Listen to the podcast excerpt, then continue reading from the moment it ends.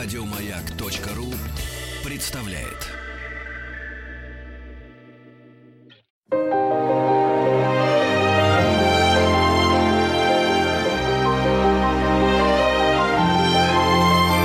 Антон Долин и его собрание слов. Здравствуйте, у микрофона Антон Долин.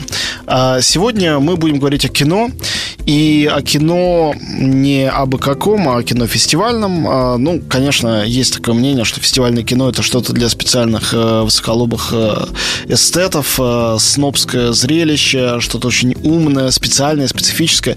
Мне кажется, что после последнего Каннского фестиваля, где были показаны вне основной программы, точнее говоря, вне конкурса, но в основной программе, такие фильмы, как «Безумный Макс 4» и «Головоломка», новый мультфильм от студии Pixar, уже всем ясно, что фестивальное кино это просто хорошее кино. Хотя чаще всего оно не только хорошее, но еще и необычное.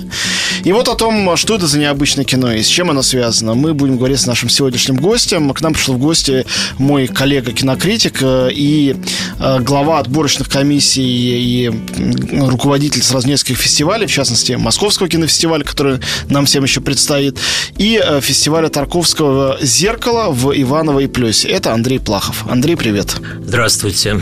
У нас действительно сейчас какое-то кольцо фестиваля нас окружило. С одной стороны, у нас э, закончившиеся только что Канны, которые все еще продолжают возбужденно обсуждать все те, кто там был, и ожидать этих фильмов, те, кто там не был. А, фильмы только начинают выходить по всему миру очень медленно. И впереди у нас действительно Московский фестиваль, который, как ни крути, главный фестиваль из тех, которые происходят в России, из международных, во всяком случае. И одновременно идут э, в Сочи Кинотавр, это фестиваль исключительно российского кино нового, и в Иваново и Плесе международный тоже фестиваль Тарковского. Со всех сторон все, но я предлагаю с Тарковского начать, э, потому что Андрей имеет непосредственное отношение к организации этого фестиваля, к формированию его программы. И программа, как я понимаю, состоит не только из показа фильмов, но и огромного количества всего вокруг, что как связано напрямую с именем Тарковского, так и не связано вообще. Но почему оно там, этого я не знаю, сейчас Андрей нам расскажет. А, да, действительно, в этом году идея фестиваля состоит в том, чтобы не только показать хорошие фильмы, конечно, к этому каждый фестиваль стремится, мы не исключение, но также и обсудить э, те процессы, которые происходят э, в сегодняшнем кинематографе, и попытаться понять, почему имя Тарковского, этот, ну, с позволения сказать, бренд, он уже действительно превратился в некий художественный бренд, он, э, оно по-прежнему привлекательно и притягательно для очень многих кинематографистов, которые родились уже тогда, когда Тарковский умер, и есть такая формула смерть автора. Она была очень популярна в конце прошлого века.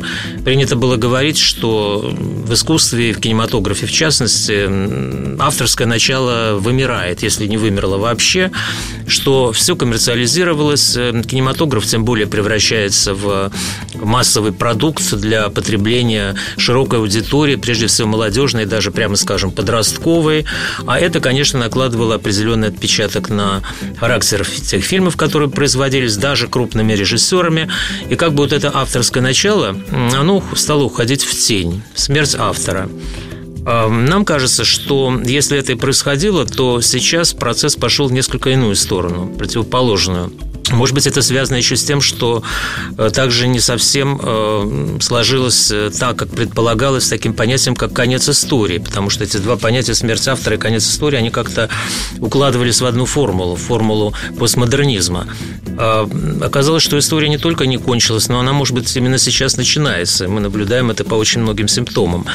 Соответственно, мы наблюдаем, как, как мне кажется, возрождение авторского начала в кино, или, во всяком случае, может быть, это еще не выглядит так явно, но, но, но стремление к этому очевидно. Вот я приведу только один пример. Когда мы отбирали фильмы, а, появился такой фильм, мы на него как-то случайно наткнулись, под названием «Почему я не Тарковский?». Это турецкая картина, снятая молодым режиссером. Рассказывает она как раз о том, что переживает молодой режиссер, он есть и герой фильма, а, который пытается делать что-то очень возвышенная, а на самом деле ему приходится заниматься паденщиной или там производством сериалов, условно говоря. То есть вот эта проблема, почему я не Тарковский, этот вопрос, и, во, и вопрос вообще, может ли существовать Тарковский в современном мире, в мире современной культуры, он, э, мне кажется, очень интересным. И именно он стал центральным для нашего фестиваля. Антон Долин и его собрание слов. Вот ты знаешь, ты сказал о турецком фильме, я его не видел, но я вспомнил другой турецкий фильм, который мы с тобой оба смотрели, и многие наши слушатели, думаю, тоже смотрели. Фильм «Отчуждение» Нури Бельге Джайлана, замечательного турецкого, наверное, самого известного сейчас турецкого режиссера и явного наследника как раз Тарковского. В прошлом году он получил в Каннах «Золотой пальмовый ветвь». Так вот, в фильме э, «Отчуждение» там была очень забавная сцена, наверное, единственная там смешная сцена, как Тарковский, он не радует проявлениями чувства юмора, но вот там было очень забавно. Там два брата друг с другом совершенно не близкие, живут э, в одной квартире, и один из них э, включает себе посмотреть какую-то, не помню даже по видео или по одному из кабельных каналов, какую-то эротику такую, ну, довольно мягкую, безобидную. Вот. Но он не хочет, конечно, чтобы другой застал его за этим зрелищем. Поэтому, когда тут входит в дверь, тут быстро, немедленно переключает канал, а на том канале идет как раз «Сталкер».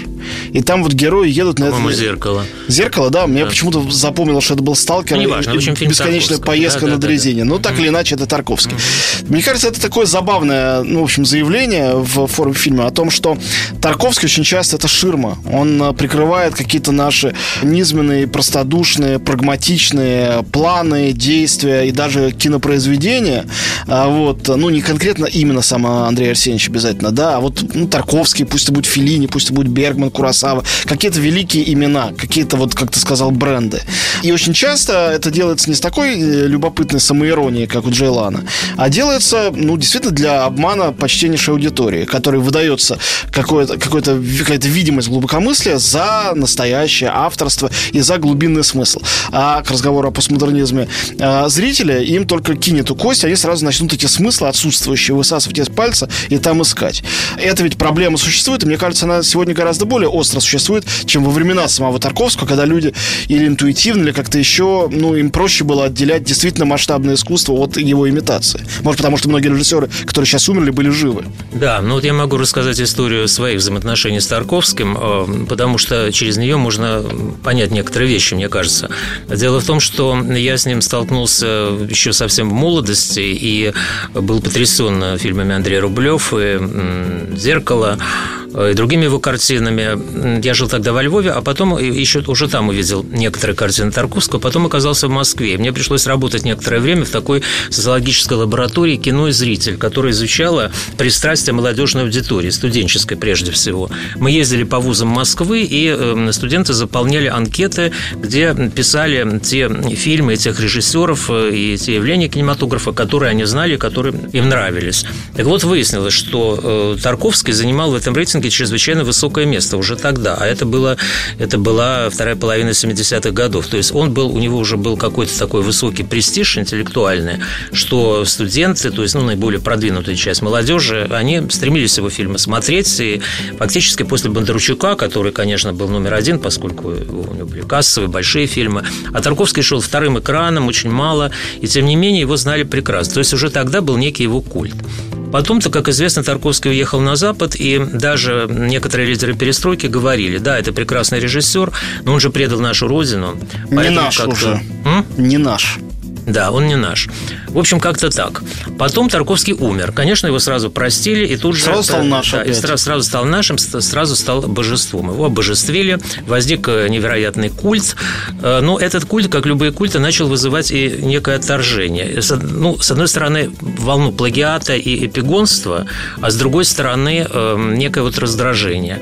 И действительно, в какой-то момент вот появилось у нас несколько таких как бы маленьких Тарковских. Не буду сейчас перечислять эти имена, но в подражании Тарковскому упоминали очень, упрекали очень многих режиссеров, даже Сакурова, который, конечно, режиссер очень большого масштаба и, в общем, на мой взгляд, абсолютно э, другой, чем Тарковский. По Совершенно другой. Да. Последняя жертва – это Андрей Звягинцев. Да, единственное, да. И, и Звягинцев другой, на самом деле, Совершенно если другой. разобраться. Ну, просто, когда появляется новый человек, а тем более Сакуров был как-то связан с Тарковским, Тарковский его не напутствовал, так сказать, конечно, сразу возникает схема. Вот, значит, Тарковский, вот маленький Тарковский, Маяковский и так далее. Начинается ну и потом миру нужен какой-нибудь новый Тарковский, да. на кого-нибудь указать, ну, всерьез или нет, вот сказать, да. вот, вот опять Тарковский. Вот, да, вот но, но с другой он. стороны, действительно, были и менее, гораздо менее талантливые люди, которые просто пытались подражать Тарковскому довольно наивно, надеясь, что на этом пути им удастся достичь столь же больших высот.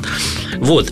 Короче, вот эта история как бы длилась, и к чему она в итоге пришла. Ведь Тарковский прекрасный режиссер, но в мире очень много других не менее замечательных режиссеров, авторов.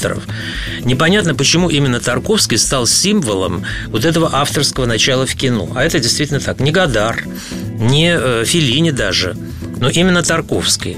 Я много раз об этом задумывался и до конца не могу это понять, Предполагаю, что тут сыграла роль все-таки, что Тарковский жил в России, а точнее в Советском Союзе. Да, я уверен в том, что это важно. Могу высказать только свою гипотезу о том, почему именно он это воплощение. Я согласен, что он им является.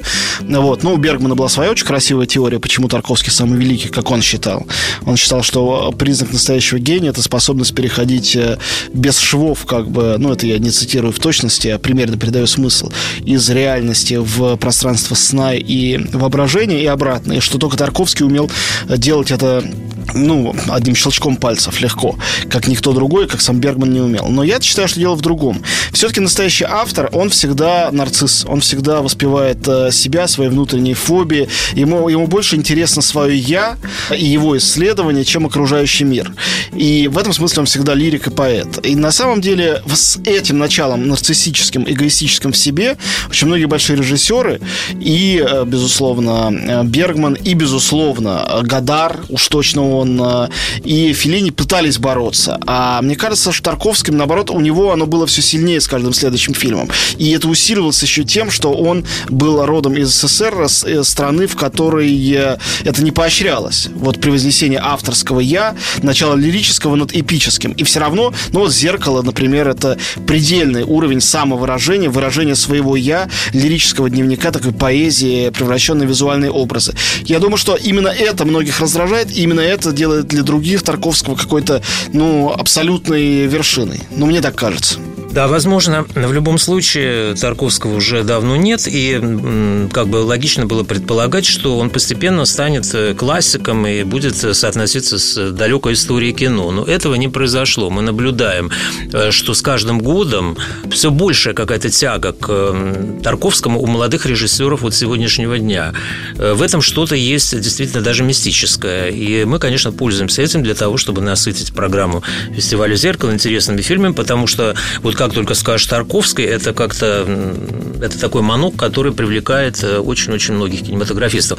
Но не только молодых, потому что, например, упомянутый Нури Билгит Джилан был гостем нашего фестиваля «Зеркало», приезжал сюда поклониться Тарковскому, посадить дерево в его доме и показать свои фильмы, которые он, безусловно, как-то соотносит с Тарковским. Скажи, а кто те гости, которые в этом году приезжают в Иваново и Плюс, э, заграничные или российские?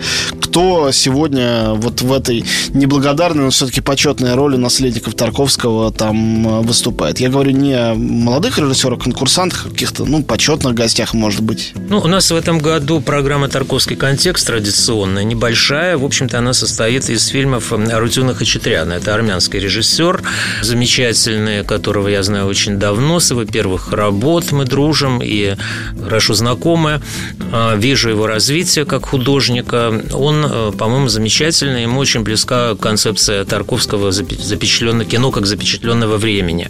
Он делает документальные фильмы, которые в то же время не являются в полной мере документальными. У них очень много лирических элементов, э, игрового начала. Ну, игрового не в буквальном смысле слова, но как бы такого обобщенно-художественного. Вот. У него есть, конечно, очень важная для него сквозная тема – это судьба армян, оказавшихся перед тяжелейшими историческими испытаниями, и многие из них оказались в эмиграции. Он прослеживает судьбы этих людей на протяжении многих лет. В общем, это, эти картины интересны, безусловно, и, безусловно, имеют какую-то связь с традициями Тарковского. Но не только это. Вообще мы не рассматриваем фестиваль как мемориальный. То есть мы не хотим, чтобы все было сосредоточено исключительно вокруг Тарковского. Мы хотим, чтобы были показаны и другие явления современного кино. У нас в гостях Андрей Плахов. Мы к разговору о Тарковском и шире о современном кинематографе перейдем э, к следующей части этого разговора буквально через несколько минут. Антон Долин и его собрание слов.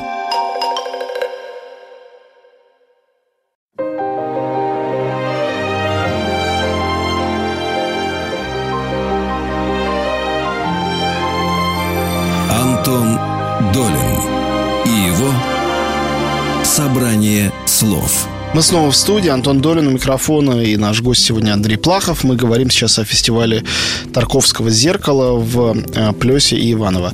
И я знаю, что э, Александр Сакуров тоже будет э, в этом году там присутствовать, да, и показывать в том числе какие-то свои фильмы и фильмы своих учеников. Да, Александр Сакуров друг нашего фестиваля. Он уже был здесь несколько лет назад и получал приз за вклад в кинематограф.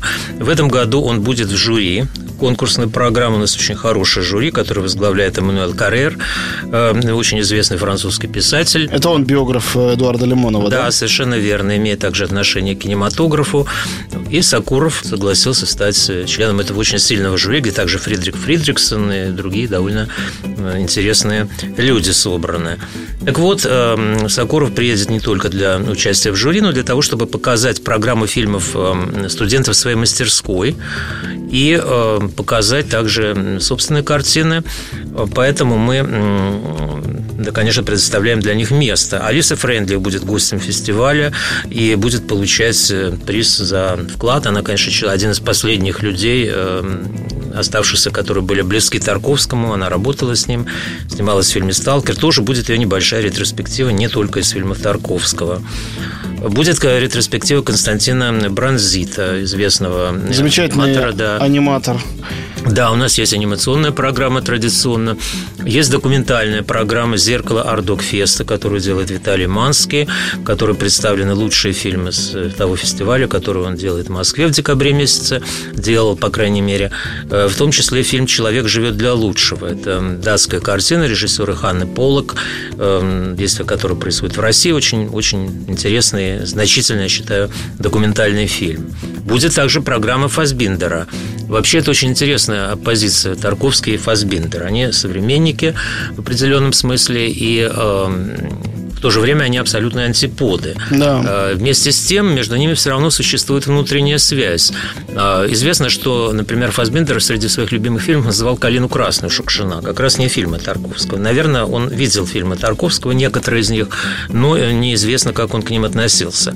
В любом случае, понятно, что если Тарковский – это представитель или один из последних магикан классического модернизма да, середины 20 века, то Фасбиндер – это тоже один из последних модернистов и в то же время один из первых постмодернистов. Одна из ключевых фигур, я бы сказал, постмодернизма, да. который базируется в большой степени на его Да, кино. он начал как модернист, а потом очень быстро мутировал, так сказать, его модернизм в постмодернизм.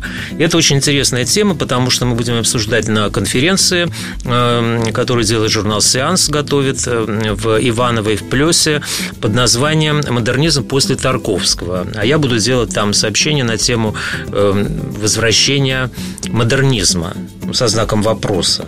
То есть, как бы конец постмодернизма, возвращение модернизма. То есть, мы пытаемся, вот это, конечно, больше скорее гипотеза, чем констатация, но, но действительно есть какие-то процессы сегодня происходящие, которые очень хочется как-то нащупать, прочувствовать и проанализировать, хотя бы в первом приближении. Это один из них.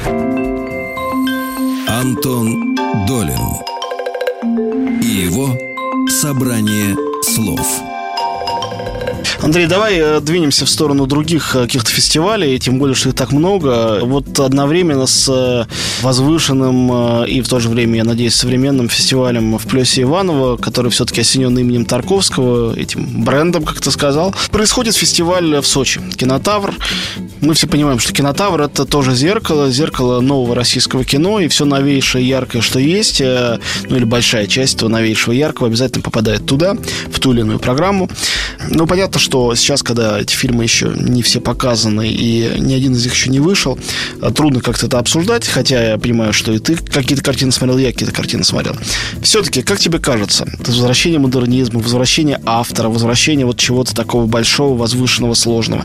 А молодое русское кино тоже об этом свидетельствует или нет? Мне кажется, что когда в прошлом году а, жюри Андрея Звягинцева наградила главным призом фильм «Испытание» Александра Котта, это был знак вот именно желания такого кино кино. Кино многозначительных образов, кино а, сложных каких-то смыслов, которые, в общем, а, можно их привязать к актуальности. Но по большому счету такие авторы плевать хотели на актуальность, их больше интересует вечное, чем сиюминутное. Вот. И а, ясно, что и сам Андрей Звягинцев в эту сторону дрейфует, и вот фильм «Испытание» куда-то туда же смотрит, в противовес другим картинам, которые как раз погружены полностью в актуальность. Что сейчас происходит с современным российским кино? Как его эволюция выглядит? И в какую сторону оно все-таки смотрит, если можно какую-то одну сторону попробовать выделить? Мне удалось посмотреть э, несколько фильмов э, «Кинотавра». Они, правда, еще не всегда были в полностью укомплектованном виде, но, тем не менее, представление о них я получил. И у меня вот какое ощущение возникло. Вот возьмем, например, того же режиссера Александра Кота, который снял фильм «Испытание» и победил в прошлом году на «Кинотавре». Уже за этот год прошедший он успел снять новую картину, которая будет представлена, опять же, на «Кинотавре». Фильм называется «Инсайд». Когда я его посмотрел, э, как-то вот сразу он мне даже не, не так уж понравился, но потом, когда я стал о нем думать, э, мне показалось, что в нем заложена некая, некая правда вот о, о новом российском кино, о том вот векторе, в котором оно, в котором оно как-то движется и направлено. Главный образ этого фильма – это человек, э, теряющий зрение, слепой, проще говоря, и его взаимоотношения с окружающим миром. Вот мне показалось, что в, во многих фильмах, которые будут показаны на кинотавре, а также позднее на Московском фестивале и вообще в новом российском кино, как бы есть эта тема внутреннего зрения, которая обостряется тогда, когда внешнее зрение дает сбой. Дело в том, что окружающая среда становится все более агрессивной, все более нетерпимой, ну, ставящей все больше, как теперь говорят, вызовов э, перед человеком. И вот этот герой, э, герой Котта, например, э, герои многих других фильмов, они, будучи растеряны, тем не менее ищут какой-то способ э, адаптироваться в этой усложнившейся и ожесточившейся, ощетинившейся реальности. Тогда у них обостряются какие-то другие механизмы, в частности, ну, как бы резервные силы, возможности организмов, вот это внутреннее зрение, я говорю условно, но на самом деле это некий образ, который, по-моему, очень будет характерен для нового российского кино. Тебе кажется, что это какой-то позитивный э, поворот, э, или все-таки это, ну, когда люди смотрят внутрь, это значит, что они уже не могут по сторонам смотреть, уже трудно сказать, страшно. Да, трудно сказать, насколько это позитивно. В общем-то, конечно, это связано с э, уходом в мистику, в богоискательство. Очень многие фильмы построены именно на этом. Тут опять Тарковский. Да, но совсем по-другому. Например, тут уже мы, правда, переходим к программе Московского фестиваля невольно, но фильм Андрея Прошкина «Орлеан» по сценарию Юрия Арабова, хотя сценарий Юрия Арабова, они почти все содержат элементы богоискательства, но в этом фильме абсолютно неожиданно этот сюжет и эта тема переводится в жанровый разряд э, кича и трэша. И это, конечно, абсолютно меняет дело. У нас в гостях Андрей Плахов. Э, у нас смешались все уже фильмы и фестивали. Я напомню, что у нас на повестке дня и фестиваль «Зеркало», посвященный имени Тарковского в Ивановой Плесе, и фестиваль «Московский», и фестиваль в Сочи, кинотавр. И обязательно затронем немножко Канна. Ну, сейчас сделаем маленький перерыв и потом продолжим. Антон Долин его собрание слов.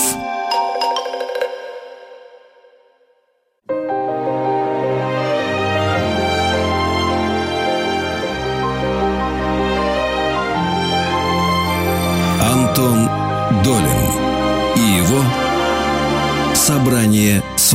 Мы снова в студии. Антон Долин и Андрей Плахов обсуждаем современное кино, фестивали. Ну, хорошо, к московскому фестивалю мы подобрались. Тогда немножко давай о нем, наверное, и поговорим. Потому что в отличие от э, фестиваля в Сочи или фестиваля в Иваново и Плесе, куда, ну, какие-то местные жители, наверное, могут попасть, но в основном это все делается для участников индустрии, для людей, которые сами снимают кино или пишут о нем, или думают о нем. Все-таки московский фестиваль это, мне кажется, вообще главная его позитивная сторона – это фестиваль для публики. Фестиваль, куда ходят толпы людей, куда продаются билеты, где бывают аншлаги, переаншлаги, где бывает, что приходишь за сутки и билет уже не купить на какой-то фильм. А, ну, не знаю, мне кажется, что это лучший комплимент, который вообще любому, но особенно московскому фестивалю можно сделать. Тут сразу вся критика в адрес а, его программных, а, отборщиков его программы исчезает, потому что если людям это хорошо и нравится, то и прекрасно. Но вот скажи заранее, как отборщик, ты ждешь в этом году опять каких-то стрел от коллег, которые ядовитых, которые будут объяснять, что опять все не то привезли, опять все не то отобрали, и программа беспрецедентно слабая, как пишут, ну, мне кажется, каждый практически год. Ну, э, во-первых, э, это обычно пишут, то, что пишут, это обычно касается конкурсной программы, которая, конечно, э, всегда очень уязвима, потому что это программа абсолютных премьер, программа мировых премьер фактически. Такие, такие фильмы собирать очень трудно. Лучшие из этих фильмов уходят на такие фестивали, как Канский, Венецианский. Это большая проблема. Хотя мне, например, совершенно не, не стыдно, как говорится, за конкурсную программу этого года. Мне она кажется вполне интересной, эм, сложившейся и даже более, может быть, э, такой успешной, ну, в смысле, вот с моей точки зрения, чем в прошлые годы. И этому способствовало одно обстоятельство – экономический кризис и то, что фестиваль будет проходить на два дня короче, вместо 10 дней 8, а это означает, что рабочих дней практически будет 6. Жюри должно смотреть по два фильма в день, иначе оно умрет просто. Вот люди не привыкли так много фильмов смотреть, они не киноманы. Поэтому э, всего 12 фильмов в конкурсе. Мне всегда казалось, что лучше, лучше меньше, сократить, лучше. Да, сократить количество фильмов, и это дает некий шанс повысить их качество. Не знаю, получилось это или нет, пусть судят другие об этом, но э, к этому стремились, и, в общем, все-таки вот где-то, мне кажется, эта тенденция выдержана. Фильмы разные, но есть некая такая доминанта в конкурсной программе. Это фильмы о молодых людях, о, э, и даже совсем молодых, то есть подростках практически, с трудными судьбами, с трудным противостоянием окружающей действительности, с э, соблазнами, которые преследуют э, молодых людей особенно. И, в общем, вот эта вот тема, она проходит красной нитью через всю конкурсную программу, независимо от того, сняты это фильмы в Испании, как, например, фильм «Герои зла», или в Иране, как море летающая рыба, или в Сербии, как анклав. Вот такая характеристика конкурсной программы. Но... А скажи, э... кроме фильма «Орлеана» Андрея Прошкина, Прошкина мы все знаем, фильм «Орда», я думаю, смотрели все, кому как-то русское кино не безразлично. Там еще в главной роли э, Сухоруков, и кроме этого, игра, э, кроме этого сценария Арабова, как ты сказал, понятно, что эта картина, конечно, обречена на большое внимание. Что-нибудь есть э, в конкурсе такое, ну, не знаю, что ли, какое-то острое, потенциально скандальное, яркое кроме, может быть, этого, э, этого фильма. Есть э, другая российская картина, которая в то же время не является наполовину немецкой. Э, «Милый Ханс, дорогой Петр» Александра Миндадзе. Ага. В общем-то, она как бы стала несколько скандальной еще на уровне сценария, потому что вокруг него, как известно, было много разных проблем. Фильм осуществился в итоге в том виде, в котором был задуман режиссером и драматургом. И я очень рад, что этот фильм будет показан в конкурсе Московского фестиваля. По-моему, это очень значительно интересное произведение, которое, конечно, тоже вызовет споры и, наверное, неоднозначные отношения по разным поводам, как по политическим, так и по эстетическим, потому что Мендазов все очень радикальный художник. Э, но кроме этого, есть и другие фильмы, не знаю, вызовут ли они какие-то скандалы или что, ну, например, испанский фильм «Герой зла» достаточно такой жесткий, провокационный. Но мы, конечно, не стремились в конкурс, конкурс насыщать именно такими картинами, мы, хотим, мы стремились к, друг, к другому, чтобы через эти фильмы как-то просвечивало все-таки вот какая-то, ну или как бы пробивался вот этот пульс современной реальности, вот самых таких э, драматических как бы ситуаций. Ну, например, вот фильм «Анклав» сербский, его действие происходит в сербском анклаве в Косово. Мы mm-hmm. просто ничего не знаем о том, как там живут люди. Это очень интересно само по себе, поэтому даже независимо от э, того, насколько захватит сюжет этого фильма, а мне кажется, он должен захватить, э, но просто сама эта ситуация, она очень познавательная, любопытная. Есть и другие картины такого рода. Антон Долин и его «Собрание слов». Давай пойдем к внеконкурсным картинам. Мы знаем с тобой, что на них обычно бывают основные аншлаги. Я точно знаю, что в документальной программе собираются показать фильм «Взгляд тишины» Джошуа Оппенгеймера, фильм, который получил на Венецианском фестивале приз э, э, за лучшую режиссуру, который, мне кажется, другого шанса, кроме как на фестивале, у нас э, быть показанным не имеет, к сожалению. Это фильм продолжение, ну, по сути дела, продолжение, но может смотреться совершенно независимо. Очень сильные картины а, акт убийства того же самого автора. Это история об индонезийском геноциде, рассказана, ну, там рассказывали палачи, по сути дела, их потомки. Сейчас рассказывают жертвы о том, что там было. Совершенно незнакомая для России страница истории, но кроме специалистов никто, мне кажется, об этом не знает. И э, перенос этого сюжета психологически на российскую почву, по-моему, происходит моментально, легко, практически автоматически. Потому что это история нераскаянных преступлений, которые продолжают жить и сейчас, там, 50 лет спустя, и никого не смущает. Совсем уже никого не смущает. Тогда смущали больше, когда совершали, чем сейчас. Что кроме этого еще... Я просто больше ни об, ни об одном фильме не знаю из тех, которые привезут каких-то ярких, громких премьерах э, с других фестивалей или просто из проката других стран. Э, в документальной программе. Не только в любом. И вообще. Что касается документальной программы, я ее сам не занимался. У нас есть люди, которые этим занимаются непосредственно. И знаю, что они очень профессиональны. И уверен, что там много будет интересных фильмов в конкурсе. Это, это новые фильмы, это премьеры. Но в программе документального кино «Свободная мысль», которая состоит уже из... Общая панорама, да? Да, из фильмов уже где-то показанных. Я бы выделил еще картину «Перламутровая пуговица». Тоже замечательный фильм и тоже приз на Берлинском уже фестивале. Да, совершенно верно. Патрисио Гусмана, э, чилийского режиссера, тоже со сходной темой в определенном смысле. Тоже история геноцида, тоже идет о, только более да, старого. О э, не как бы не до конца изжитых э, преступлениях, которые продолжают кровоточить эти раны. Об уничтожении патагонских индейцев в Чили. О том, как, как они были практически все убиты, их язык э, ушел, культура ушла, и все, что осталось, это нерасшифрованные татуировки на их телах, о которых до сих пор э, исследователи, что называется, спорят, что они значат. Да, а с другой стороны, это жертвы пиночетовской хунты. Конечно. И это все как бы сочетается, соединяется в едином сюжете, очень таком поэтическом, очень философском. И жутком. Да, и жутком, безусловно. Что еще можно увидеть будет на, в программах ММКФ? Эм, есть специальные показы, специальные программы, которые уже имеют свою аудиторию. И, как правило, эта аудитория приходит, зная, что она примерно получит то, что хочет. Скажем, восемь с половиной фильмов, программа, которую делает Петр Шапотинник. В этом году там будет, будут разные фильмы, но я выделю, например, картину «Такси» Джафара Панахи, которая победила на Берлинском фестивале. Выдающийся абсолютно фильм, очень радикальный, необычный. Да, и фильм «13 минут» Оливера Хершбигеля, немецкого режиссера, который закрывала Берлинский фестиваль. Это фильм, по сути дела, ну, как бы даже сказать, попсовый, мейнстримный, только не по теме. Тема, я думаю, для многих будет совершенным откровением. Я не знаю, по каким причинам. Почему-то у нас эту историю совершенно никто не знал. По-моему, ее могли вот там в моем детстве в 70-х, 80-х пропагандировать широко для всех детей и юношества, нет? Как тебе кажется? Для, для интернационального воспитания, безусловно. Конечно. Речь идет о немце, который чуть не... Э, в общем, один, один подготовил покушение на Гитлера в абсолютном одиночестве и почти преуспел. Вот только 13, роковые 13 минут э, не да. совпали для того, чтобы это сработало, и тогда бы история, может быть, пошла другим путем. У фюрера было феноменальное чутье. Он, он, он раньше ушел с выступления, которое должно было продолжаться, раньше его завершил. Но совершенно поразительная история, потому что это история простого немца.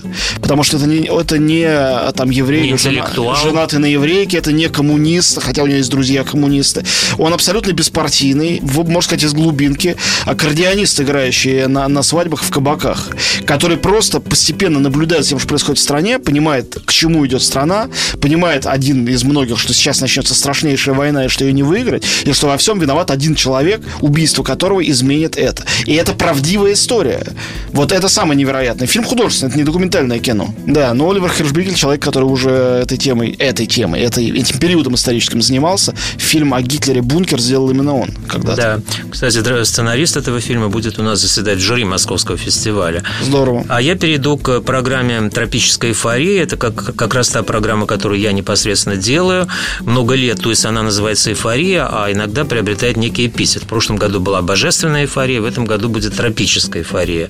Тропическая, потому что в ней будут представлены фильмы, созданные в, как раз в тропических странах, и, и как бы сами тропики, сама вот эта эйфория джунглей, она играет очень важную роль в атмосфере этих картин. Это фильмы, а, а, они абсолютно не, их имена неизвестны пока никому у нас, поэтому я даже не буду их озвучивать, я только скажу, что это фильмы из Вьетнама, из Индонезии, от э, Таиланда, а также из Перу. Более известное имя Печатпонга Верасатакула, который э, завоевал главный приз Каннского фестиваля несколько лет назад с фильмом «Дядюшка Бунми», и э, в этом году представил в Кане свою новую картину. К сожалению, мы ее не успеваем получить, хотя она бы очень тоже хорошо вписалась в эту программу. Но поверьте, что остальные фильмы тоже чрезвычайно интересные и э, мало уступают даже вот таким образцам, как э, упомянутые. Я, я знаю, я смотрел вьетнамскую картину, она была тоже в Берлине. Большой, Осеменитель?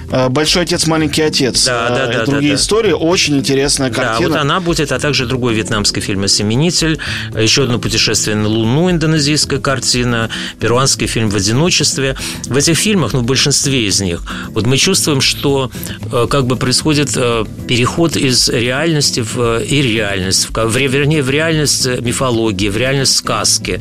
Люди превращаются в зверей и так далее. В общем, причем это не детская сказка, это, конечно, сказка для взрослых. Это просто сознание и подсознание э, современных людей, живущих в этих странах и, э, с одной стороны, абсолютно погруженных в современную цивилизацию, там роскошные небоскребы и все прочее, а и гаджеты всякие, а с другой стороны, живущих в мире вот этого тотального мифа.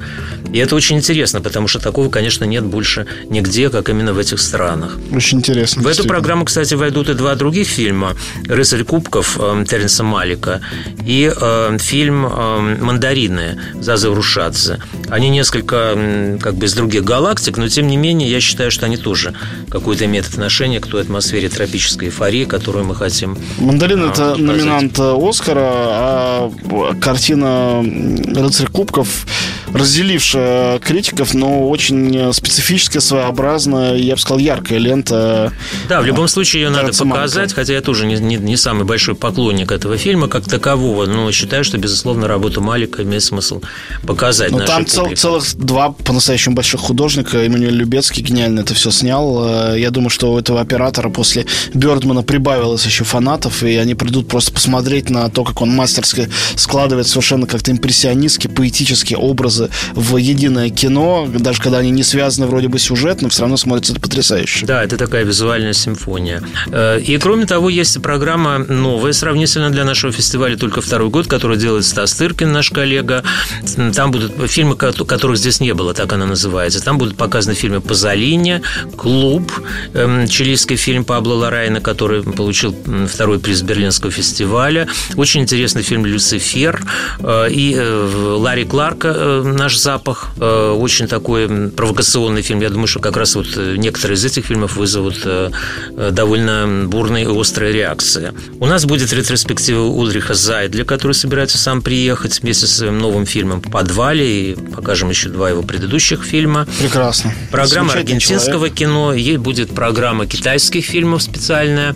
И также э, несколько программ, связанных с Ближним Востоком. Это программа, посвященная столетию армянского геноцида, программа турецкого кино, оно отмечает свое столетие, и программа курдского кино, которая совершенно неизвестна. Она, правда, небольшая, но, тем не менее, я думаю, достаточно любопытная. У нас в гостях Андрей Плахов. Он сейчас подробно рассказал про московский фестиваль. Э, ну, а мы к этой фестивальной кинематографической теме сейчас вернемся, но только сделаем маленький перерыв. Антон Долин и его «Собрание слов».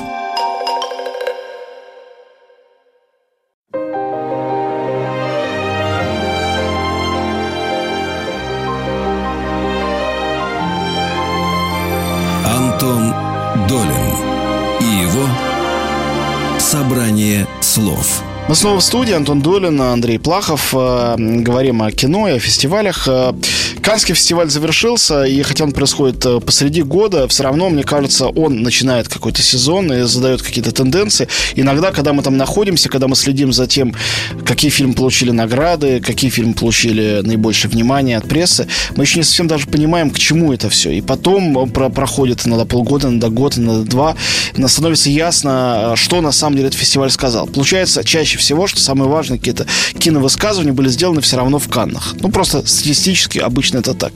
Но в этом году абсолютно все, мне кажется, не знаю, 90%, потому что мне знакомых людей были резко разочарованы тем, чем закончился фестиваль, что фильм «Дипан» Жака Адиара, французская картина о тамильском а, боевике, который становится беженцем и переезжает со своей фальшивой мнимой семьей в парижские предместья, там становится дворником. Вот эта картина Жака Диара получила «Золотую пальмовую ветвь», главный приз.